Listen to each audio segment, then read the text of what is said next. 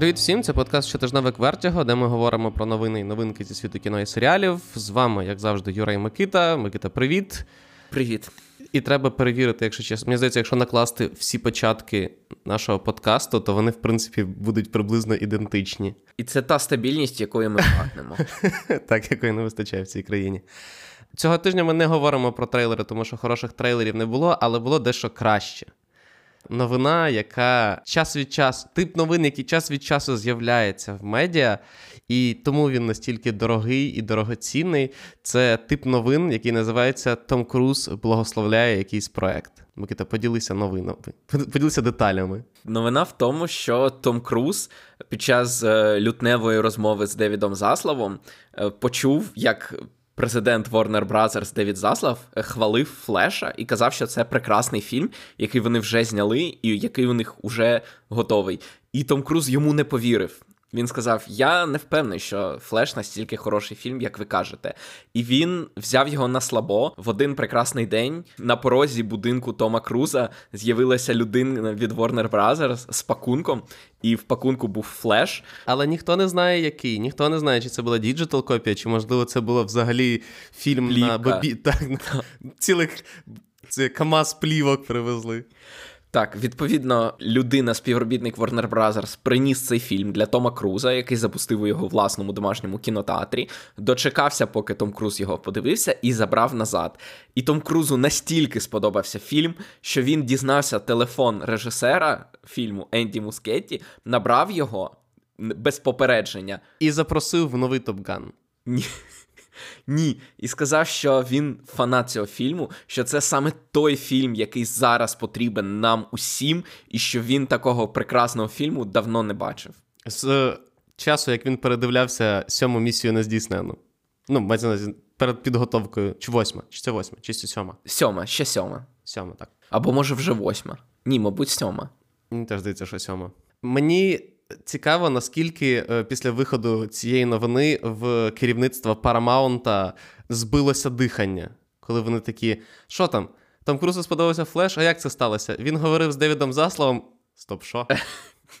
Чому він говорив з Девідом Засловом? Мені ця новина подобається тим, що вона, як і ми колись говорили, здається, про Джеймса Кемерона, е, який відправив сценарій четвертого аватара і розказував усім, що всі продюсери, які його читали, казали, що це найкраще, що вони бачили в своєму житті. Єдиний їхній коментар це holy shit. І у цієї новини такий самий вайб, що вона трошки новина, а трошки як фанфік. І тому е, це, це завжди цікаво. Але я думаю, що якщо думати реально, звідки з'явилася ця новина, то скоріш за все вони відверто не допрацювали з Шазамом, який не добрав грошей, в тому числі і через те, що замість того, щоб промоутити свій новий фільм, вони промоутили новий всесвіт DC, який ніби натякає, що знаєте що, ви можете не дивитися взагалі наступні фільми DC, вони не мають жодного значення. І люди такі: ну, якщо кажуть, що треба чекати Супермена до 2025 року, то ми, мабуть, будемо чекати Супермена 25-го року і не будемо ходити на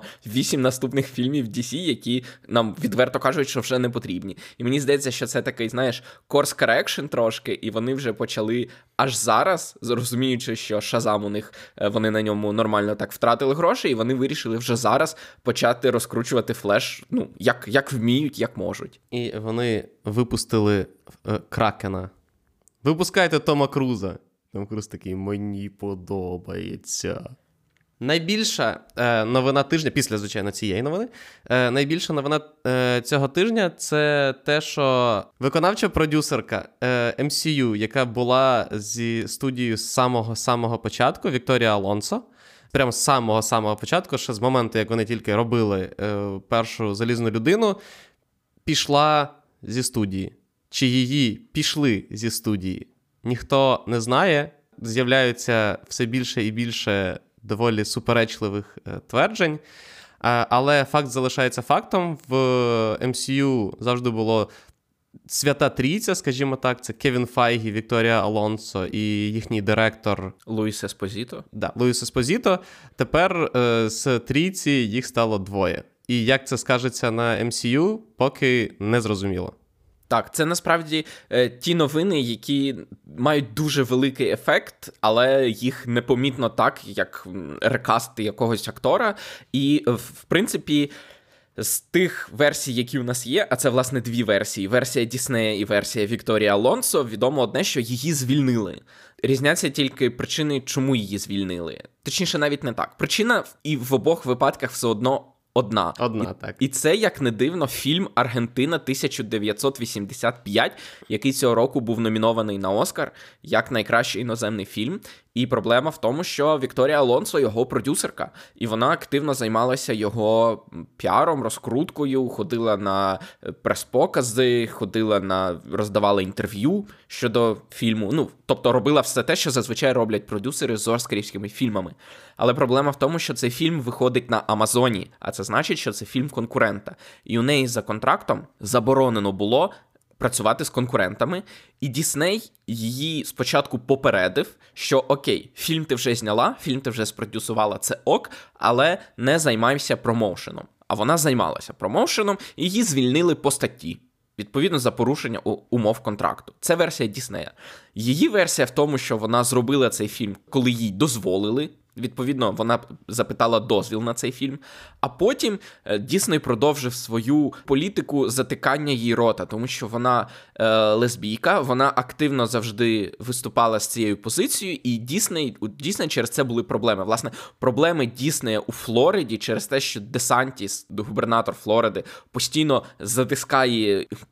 Там дуже складна ситуація, тому що у Дісней, по суті, є власний кусок Флориди, де вони самі пишуть закони. Ну, вони викупили цей шматок ще в минулому столітті, побудували там Діснейленд, і у них, по суті, є Disney ціла. World. Дісней World. Так. І у них є ціла адміністративна одиниця, де вони самі пишуть такі закони, які хочуть. І губернатор Флориди Рон Де Сантіс почав потрошку забирати у них автономність цього округу всередині Флориди. І одна з причин це в тому, що вони виступили проти його е, законів популістичних е, е проти меншин.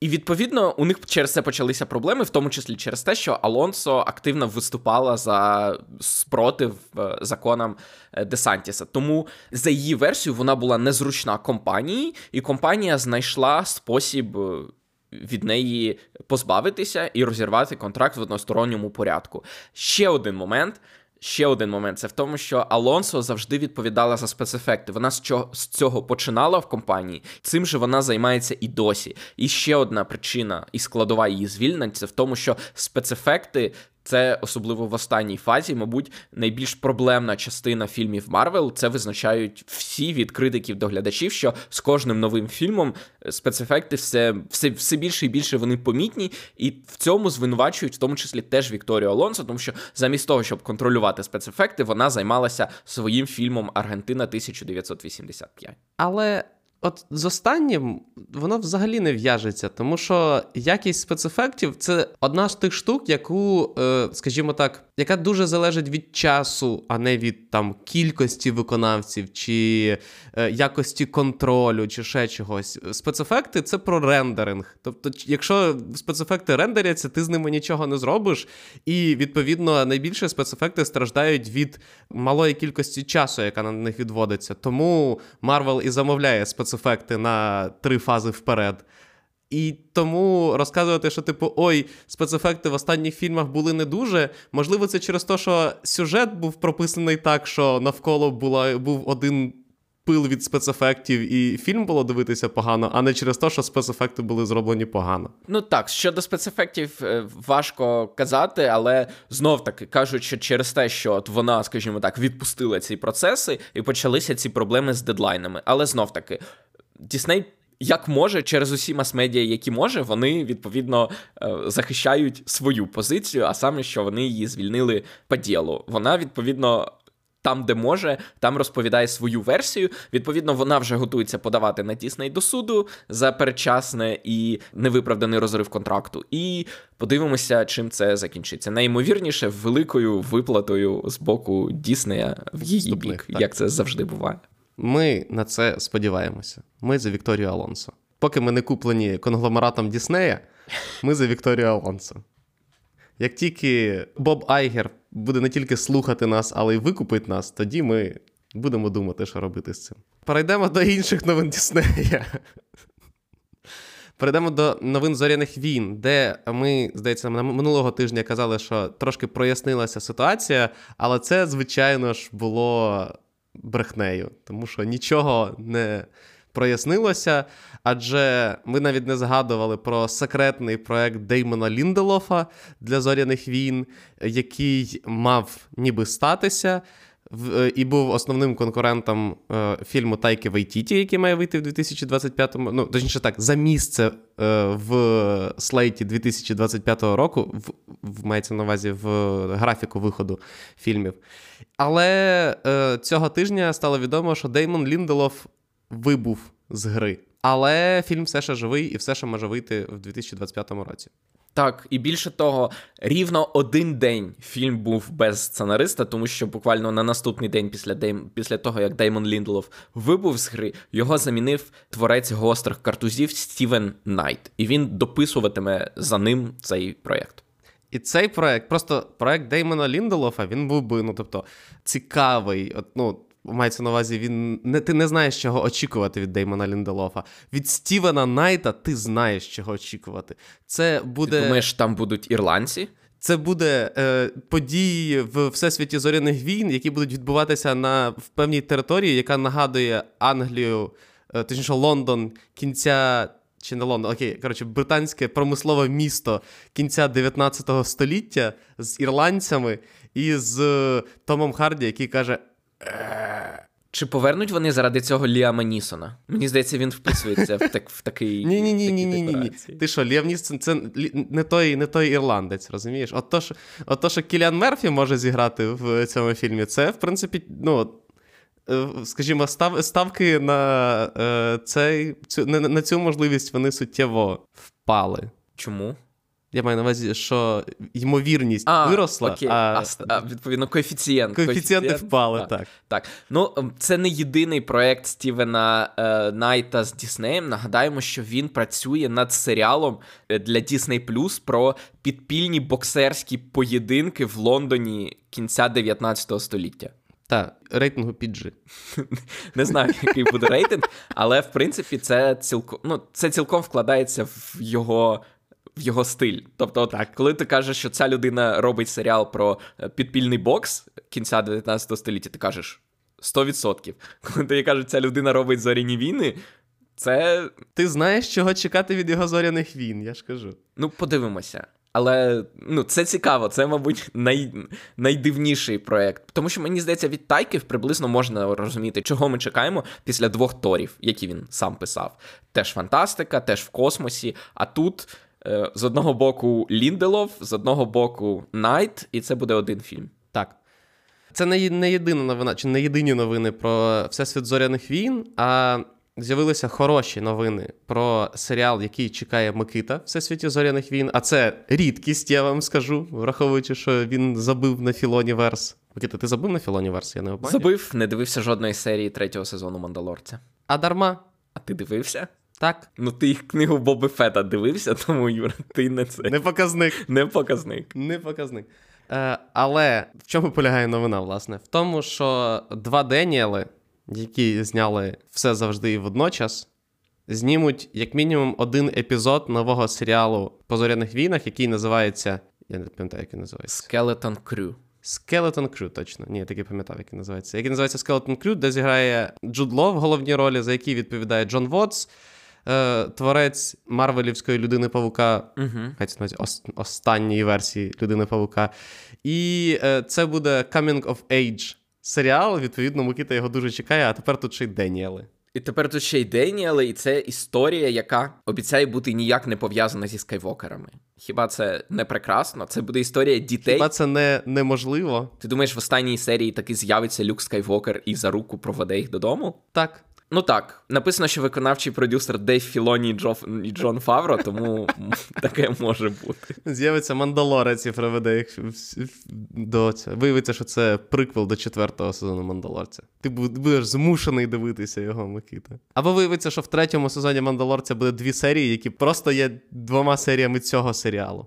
Скоріше навпаки, скоріше в цьому серіалі будуть окремі. Так, дві серії про Мандалорця, так, абсолютно. То інших великих франшиз. Netflix вже певний час назад викупив е, франшизу Gears of War, і тепер стало відомо, хто напише для них нарешті фільм по цій франшизі. І це буде сценарист Дюни Джон Спейтс. І насправді це, мабуть, один з найбільш очевидних кандидатів на цю роль, тому що людини з таким досвідом роботи чисто в науковій фантастиці в Голівуді зараз по суті конкурентів йому немає, тому що крім Дюни Дені Вільньова, він ще писав пасажирів з Крісом Пратом і Дженніфер Лоуренс. Він писав Доктора Стренджа, він писав Прометея, тому це чувак, який. Характеризується от якраз на науковій фантастиці, і попри те, що там, можливо, до Прометея і пасажирів є якісь питання, але суто в плані досвіду йому, мабуть, рівних за досвідом зараз сайфая в Голлівуді немає. Згоден. Подивимося, до чого це призведе. Тим часом дивні новини. Роберт Дауні молодший, можливо, зіграє в перезапуску Вертіго, не, не нашого ресурсу, що було після Боба Айгера? От Боб, Ай... Боб Айгер нас викупить, і тоді Роберт Дауні молодший візьметься і за наш ресурс. Він замінить тебе? Замінить мене, так. Я нарешті піду. Е, а я буду займатися його цією фермою з тваринками. Е, Роберт Дауні молодший зіграє в можливо, зіграє в перезапуску запаморочення, де він виконає роль Джиммі Стюарта. І ну, це вся новина, і вона, якщо чесно, я не знаю, як до неї ставитися. Як ти до неї ставишся, Микита? Не знаю, мені важко сказати, тому що мені не дуже подобається і оригінальний Вертіго. Угу. І я не знаю, навіщо його чіпати, що можна в цій історії розказати такого, що не було розказано у фільмі Хічкока. Тобто, розумієш, просто. Психологічних трилерів зі схожою сюжетною канвою було дуже багато, мені здається, ні? Тобто конкретно такого, звісно, не було. Але в цілому ця сюжетна канва, спостереження і поступового закохування в фатальну жінку. Ну, таких проєктів було чимало, і і про сучасність, і не про сучасність. Я не розумію сенсу, якщо чесно. Ну, мені здається, що. Все-таки фільм Гічкока він продукт свого часу, і не знаю наскільки він добре постарів, враховуючи ставлення Гічкока до жінок. Але ну, це трошки попахує Ребекою, якщо чесно. Тобто Netflix кілька років тому зробив пере, е, ремейк Ребеки. Е, фільму Гічкока 39-го року, за який він отримав Оскар. І це була абсолютно дурнувата ідея, враховуючи, що Ребека абсолютно неактуальний фільм зараз. Тобто, ну, тобто він був актуальний фільм, актуальним фільмом там, для 30-х, 40-х, але не для 2020-х. І е, враховуючи ідеї, які там закладені, і соціальні ролі, які виконують персонажі.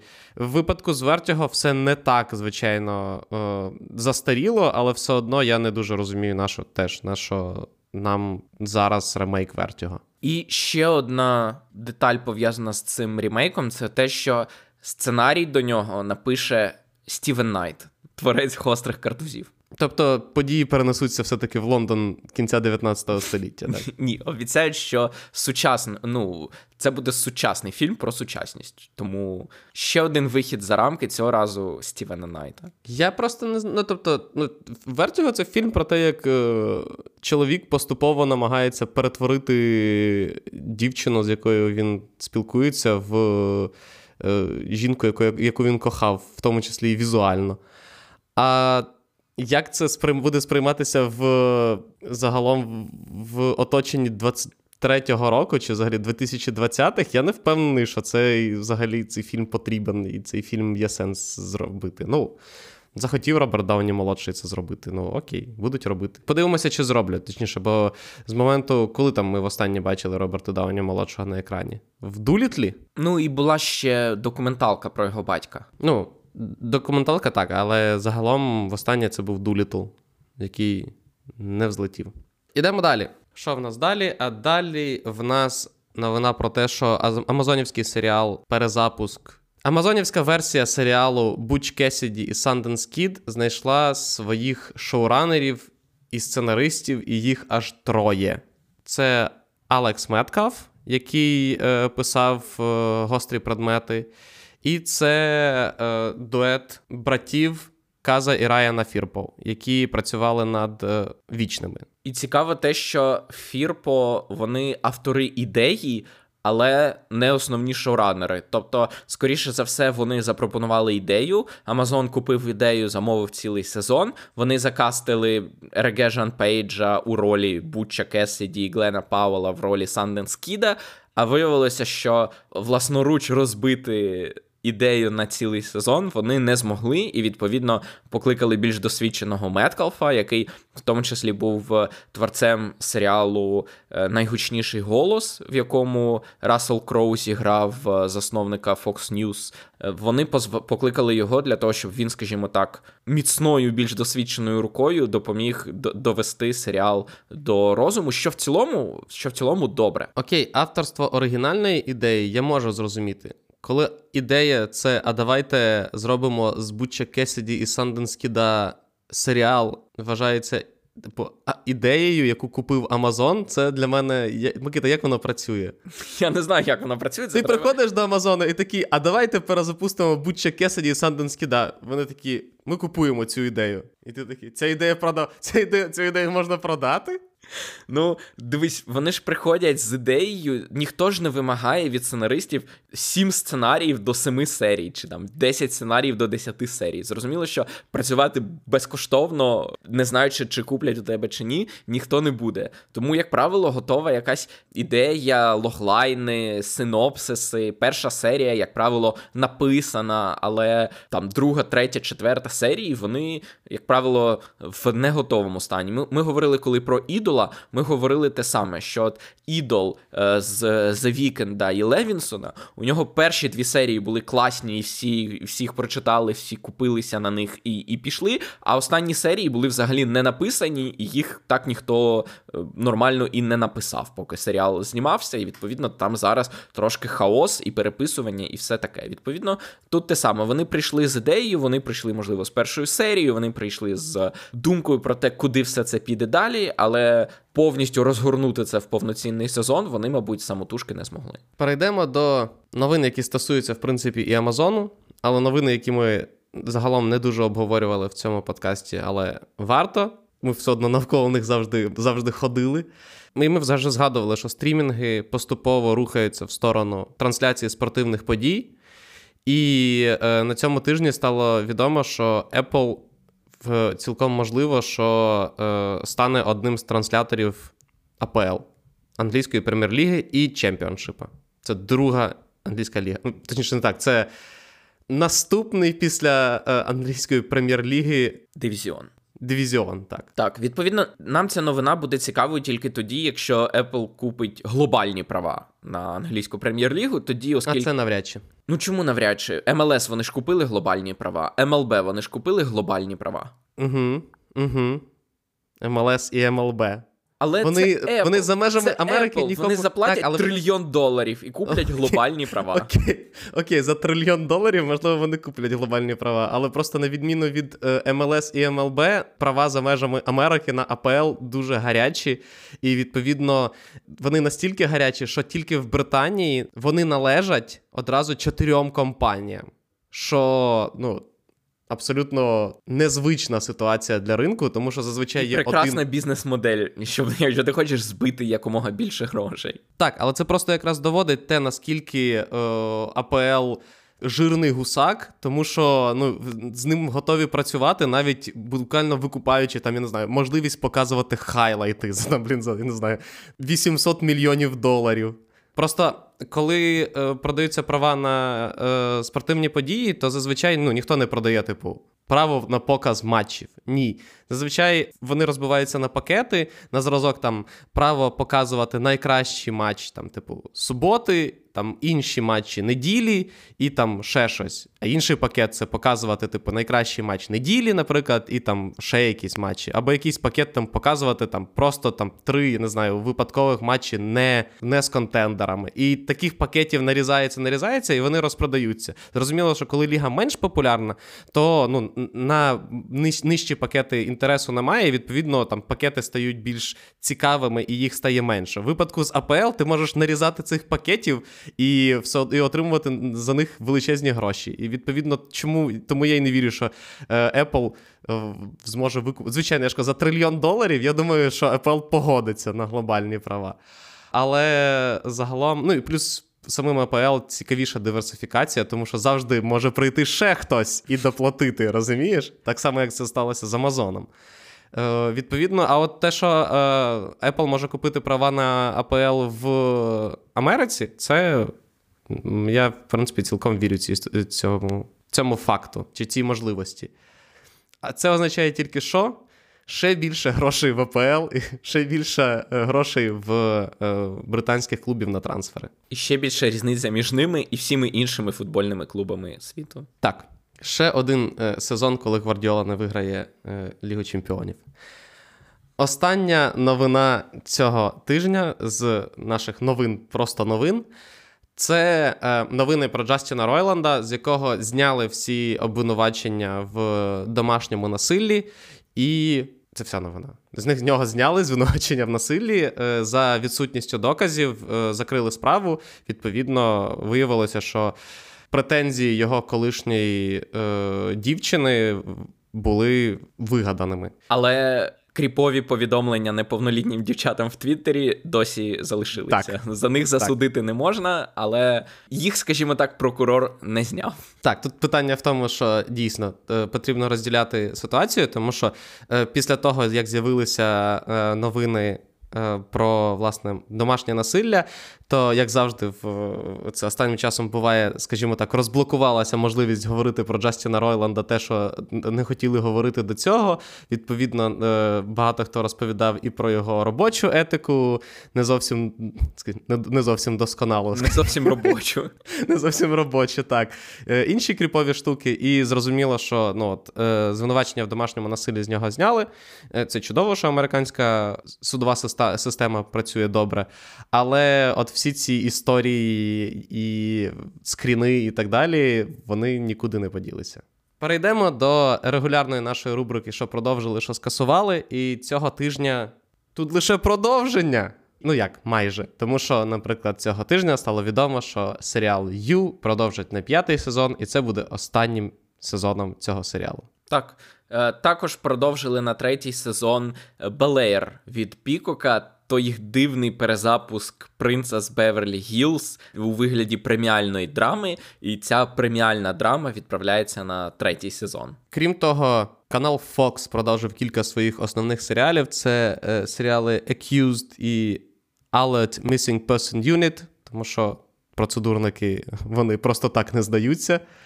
І Анатомія Грей була продовжена на черговий вже. Ну, як черго, це вже навіть не черговий, а 20-й сезон, що, звичайно, вражаюче. І я просто уявляю, скільки грошей на заробляють на цьому серіалі канал ABC, і всі причетні. І Шонда Раймс? І Шонда Раймс.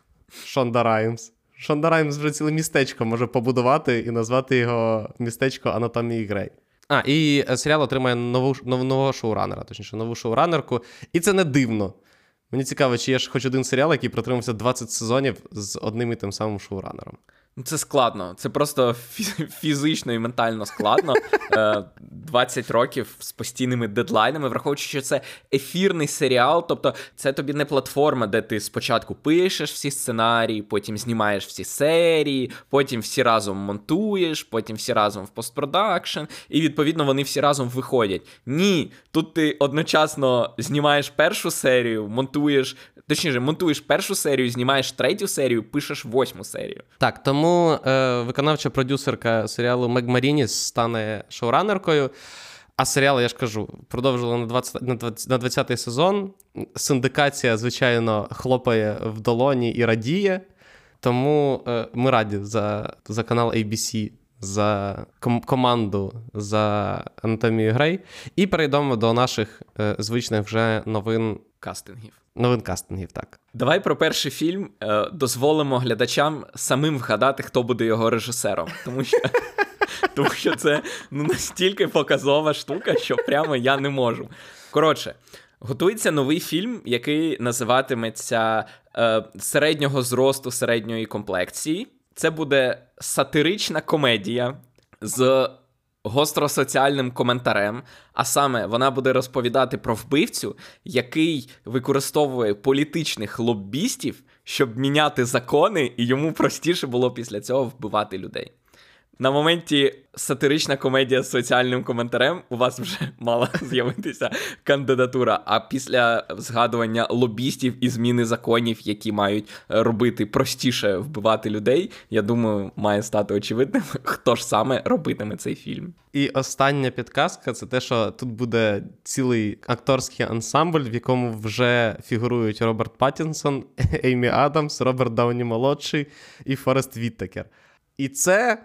І це Адам Маккей, звичайно ж. Так, режисер гри на пониження, не дивіться вгору і влади. Я, якщо чесно, мені не подобається, що е, гру на пониження завжди зараховують до. Ну, тобто, вона стоїть в одному в одному списку з не дивіться вгору і владою, тому що. Але вона, по суті, розпочала новий етап в кар'єрі Маккея. Це ні, це правда, це, це 100%. Але просто вона була унікальною. Це був дуже хороший фільм, який був дуже класно зроблений, чітко, він недовгий, він дуже динамічний. Він він насправді не займався моралізаторством. Тобто він розповідав історію, але він не займався відвертим моралізаторством, як цим займався, наприклад, влада або не дивіться вгору. Тому що влада, ну типу, просто якщо з владою, ще вона, по крайній мірі, була цікава візуальна в певних моментах, але вона була супер затягнутою. Це була супер довга розповідь, коли Маккей вже таку лекцію влаштував по е, політичному життю США часів е, Буша молодшого. А з Не дивися вгору, ми з Микитою навіть записали цілий подкаст, там ми можете знайти його десь там в глибинах. Це було давно. Ми писали подкаст про Не дивися вгору? Так. Микита вже аж забув. Це було до війни просто. Ніхто вже не пам'ятає, що було до війни. Що далі, Микита, в нас? Далі у нас е, новини кастингу володаря перснів, які е, підписали Кірана Хайнца в другий сезон серіалу. Кіран Хайнц відомий ірландський актор, е, найбільше відомий, мабуть, ролю Манса Розбійника в Грі престолів, та Юлія Цезаря в Римі. HBO, серіалі HBO 2000-х років, які показували по українському телебаченню. Так, мабуть, один з перших преміальних серіалів, який показували по українському телебаченню. По один плюс один тоді показували. Так, після клану Сопрано. Угу. Ну, я не, не в програмі після клану Сопрано, а клан Сопрано показували раніше, і це теж преміальний серіал. Ідемо далі. Дейзі Едгар Джонс зіграє в перезапуску фільму Смерч 1996 року. Цей перезапуск буде називатися Смерчі. А? Ага. І що найголовніше, ним буде займатися е, режисер і сценарист Мінарі Лі Айзек Чонг. Інший серіал Точніше, то був фільм. Тепер серіал нетфліксівський називається Ідеальна пара, який збирає дуже сильний каст. Насправді це буде міні-серіал детективний про вбивство на острові Нантакет. Відповідно, вся класика, е, закрите приміщення цього разу острів. Всі люди туди понаїхали на весілля місцевої дівчини з, з найбагатшою людиною на острові. Відповідно, знаходять мертве тіло, невідомо чи є, і всі гості весілля стають підозрюваними підозрюваними. Серед цих гостей будуть Ніколь Кідман, Лів Шрайбер, Меган Фейхі. Вона грала в другому сезоні Білого Лотоса, е, Дакота Феннінг, Ів Х'юсон. Вона грала в лікарні Нікербокер в заради сестри, і вона дочка Боно, як я несподівано дізнався. І Джек Рейнор. Він грав у Сонцестоянні або у Сінк Стріт. І в Сонцестоянні, і в Sing Street. Ну так, він грав і там, і там. Просто ви його можете знати за сонцестоянням або за фільмом Sing Street. Тому що ніхто не бачив і сонцестояння, і Sing Street. Ні, я думаю, хтось бачив. Бажає, бажає Микита. Але я тільки що говорив про власне сюжет. Я склав 2 і 2 і зрозумів, що це просто Netflix намагається знайти свій білий лотос. Ну я думаю, мені насправді більше воно здалося схожим на якусь Мейер Зестауна, тільки без наркоманів. Острів, куди приїжджають і де знаходять вбивцю і. Окей, але це детектив. Це буде детектив. Білий лотос там взагалі байдуже хто кого вбив і хто мертвий. Давай будемо відвертими. Так, це правда. Окей, ідемо далі. Девід Роберт Мітчелл, який зняв It Follows, е, буде займатися новим проектом з Ен Гетавей в головній ролі. Інший проект Ен Гетавей це її спільний проект з Девідом Лоурі. Девід Лоурі це режисер, відомий, найбільше, мабуть, відомий за своїми інді-хітами Легенда про зеленого лицаря і історія примари подобаються ці слова найбільше. Просто ти знаєш, ти такий найбільше відомий, і потім ти такий історія зеленого лицаря. І такий раз аудиторія зменшилась, і історія примари. І так раз, ще більше аудиторія зменшилася. Ні, у нього є у нього є і великі фільми. Він він робить зараз фільм для Діснея. Пітер Пен і Венді, який виходить на Дісней Плюс. Він його режисер. Це, І це буде фільм з найбільшою аудиторією, попри те, що він не вийде в кінотеатри, і Дісней Плюс ще недоступний всім. Я між іншим дивився історію зеленого лицаря. Е, легенду про зеленого лицаря в кіно в Україні. Тому це не те, що він взагалі знімає те, що ніхто не бачив. Е, але так, він найбільше відомий своєю співпрацею з е, студією А24, і він робить з А24 новий фільм. Він називатиметься Mother Mary. Він розповідатиме про співачку. Він характеризується як поп-мелодрама, і цією співачкою буде Ен Гетевей. А е, дизайнеркою, яка зіграє в цьому фільмі, можливо, любовний інтерес Ен Гетевей, її зіграє Мікаела Коул, найбільше відома за серіалом Я можу тебе знищити. Але що я ще хотів сказати, це, по-перше, те, що цей фільм описують як епічну поп-мелодраму, а раніше зі студією А24 слово епічний не в'язалося, а після все завжди і водночас вже почалося. Оце от епічне за 30 мільйонів доларів. Молодці. Молодці, це класно. Підемо далі.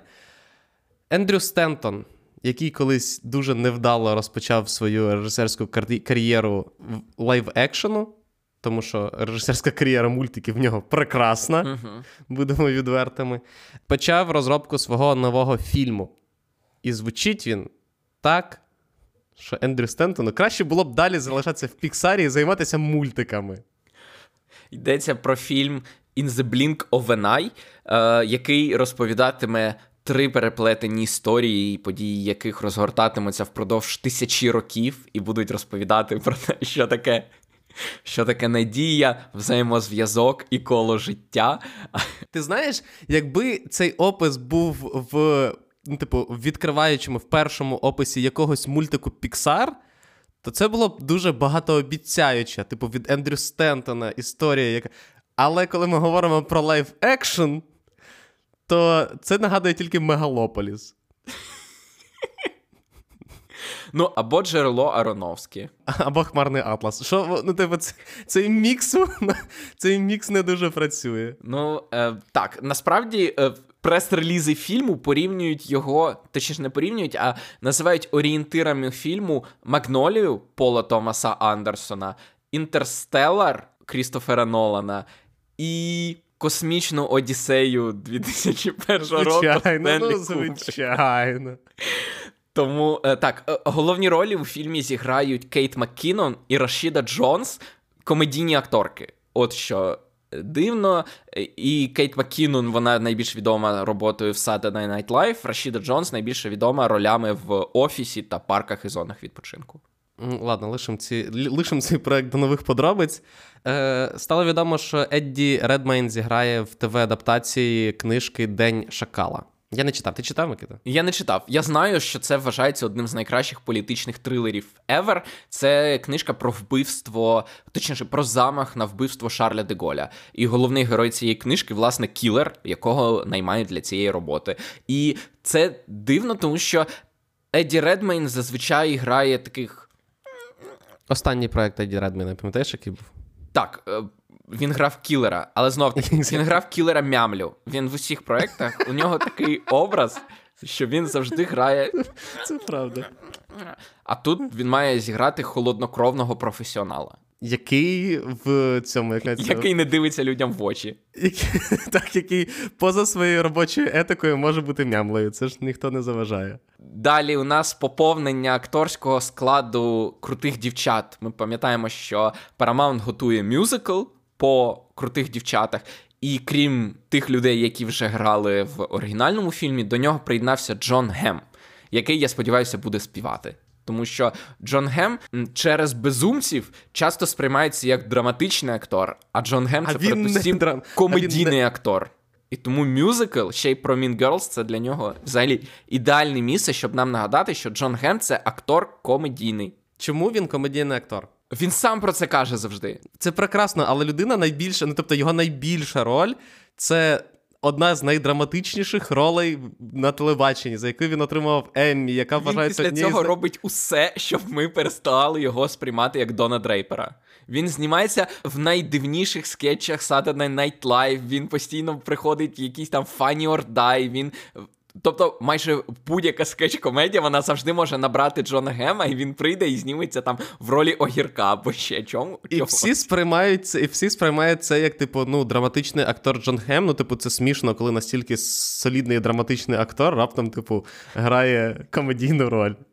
Не сприймається він як. Ну ніхто не скаже, що. Ну, типу, навіть я не знаю, там в добрих предвісниках, де в нього була більша роль, і де вона була комічна, ти не сприймаєш Джона Гема як комедійного актора. Ти його сприймаєш як драматичного актора, який грає як комедійну роль. Блін, це знаєш, це, мабуть, один з небагатьох випадків, коли знаєш про зазвичай комедійних акторів таке, що чому мене не сприймають як серйозного актора? А тут Джон Гем, який постійно каже: Я, знаєте, взагалі-то комедійний актор. А всі такі, да-да, розказуй. Е, це правда. Наступна новина, вона цікава деталями. Теж, значить, Бенедикт Вонг і е, Джабрі Бенкс, який грає головну роль в Белейрі, про який Микита вже згадував, коли говорив про його продовження. Вони зіграють в американській адаптації найбільшого хіта тайського кінематографу, який називається Bad Genius, поганий геній. І є дуже цікавою ідеєю, якщо чесно, реалізованою. Це історія про тайських школярів, які об'єднуються і влаштовують е, викрадення відповідей на там якийсь важливий державний тест, на ЗНО, грубо говорячи. І е, цей фільм описують як е, просто супердинамічно і трилерний фільм пограбування з доволі сильним соціальним коментарем. І Ну, насправді я його почав дивитися, я не встиг його додивитися е, вчора, але в цілому це як не знаю. Ну, тобто, я не хочу порівнювати його з паразитами, тому що там паразити це висока планка, але він робить те, що в принципі мені дуже подобається, як робить південно-корейське кіно, наприклад, воно водночас поєднує захопливий сюжет, а саме відмінницю, яка потайки передає двійочникам відповіді на іспит, щоб вони в неї списували. І водночас там дуже очевидний соціальний коментар про бідних розумних дітей, які використовують свій розум для того, щоб заробити, а школи їм це забороняють. Точніше, якщо ти бідний, але розумний, то твій розум не може тобі дати грошей, оскільки школа забороняє тобі давати списувати, умовно кажучи, людям, які готові тобі заплатити за це. І відповідно, фільм знятий дуже класний, взагалі показує, наскільки не потрібні величезні бюджети для того, щоб зняти захопливу е, сюжетну історію, не драму, але при цьому і не супер-блокбастер, який все одно може бути цікавим. Там є фільм пограбування Микита? Я ще, можливо, не дійшов з пограбуванням, але зрозуміло, чого йому його так порівнюють, тому що там є сила, яка намагається завадити цій схемі списування, і люди, які роблять цю схему все складніше і складніше, щоб їх неможливо було спіймати. Остання новина, яку ми сьогодні обговорюємо, має починатися з запитання. Микита, хто любить оранжат? Айду, айду, айду. Кел любить оранжат. І це правда? Угу, угу, угу. Якщо вам близькі слова, які я проказав що, то ви будете раді дізнатися, що ні, ми не говоримо про перезапуск Кенана і Кела. Це страпилося в недавньому випуску СНЛу. А ми говоримо про продовження фільму Good Burger. До речі, я не пам'ятаю, як його як його перекладали в нас. Він явно виходив на якихось касетах. Хороший бургер? Можливо. І де зіграють і Кінан Томпсон, і Кел Майклс. Так. До телепрем'єр? Переходимо до телепрем'єр. Цього тижня вони якісь нудні. Ну, я не зовсім згоден, що нудні, тому що перший проект, про який ми говоримо, це серіал Amazon Prime, який був анонсований дуже давно і дуже довго був у виробництві. І це серіал під назвою Сила або The Power, який розповідає про світ, де дівчата тінейджерки отримують силу. Коротше, вони можуть блискавками спалювати кого завгодно.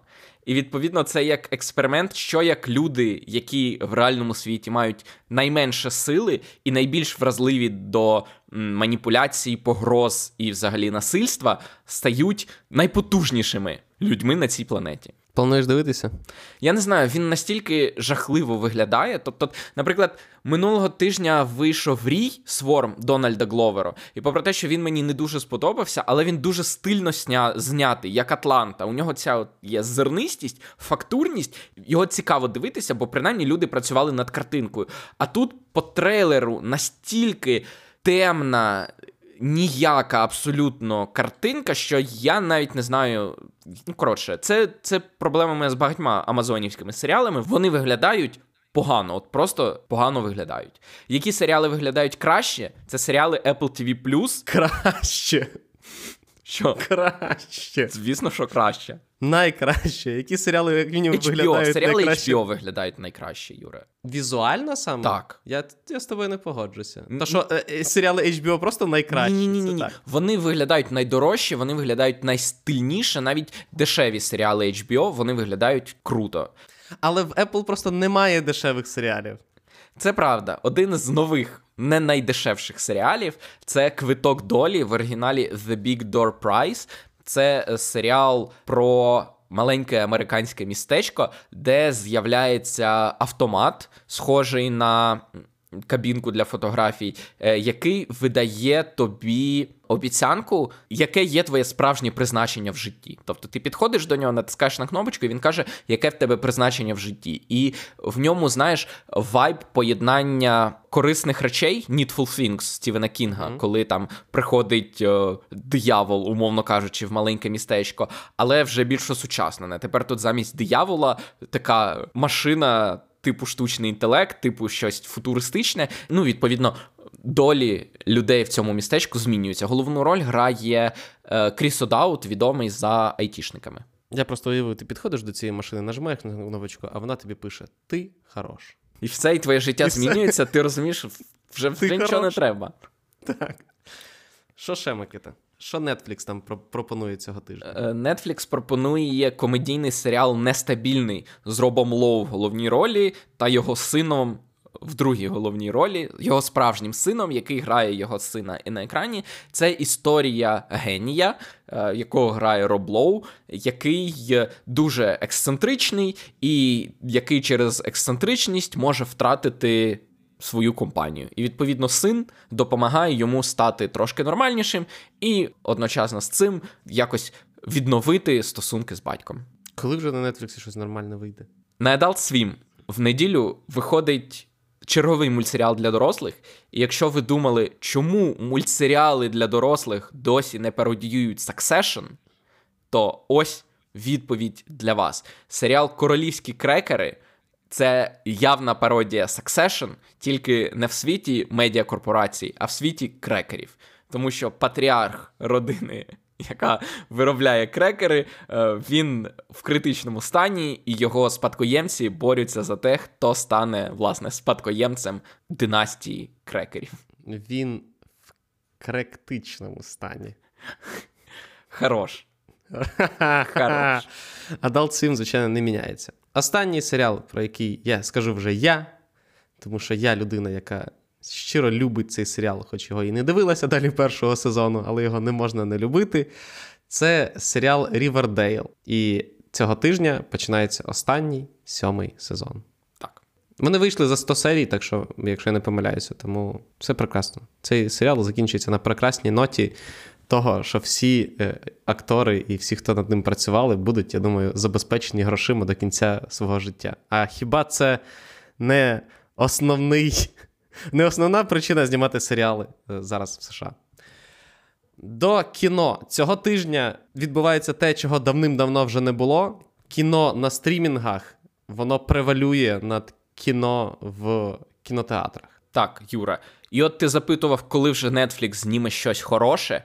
І от тобі нарешті. відповідь. Нарешті. Нарешті. Нарешті. Так, нарешті, нарешті е, дочекалися, скажімо так.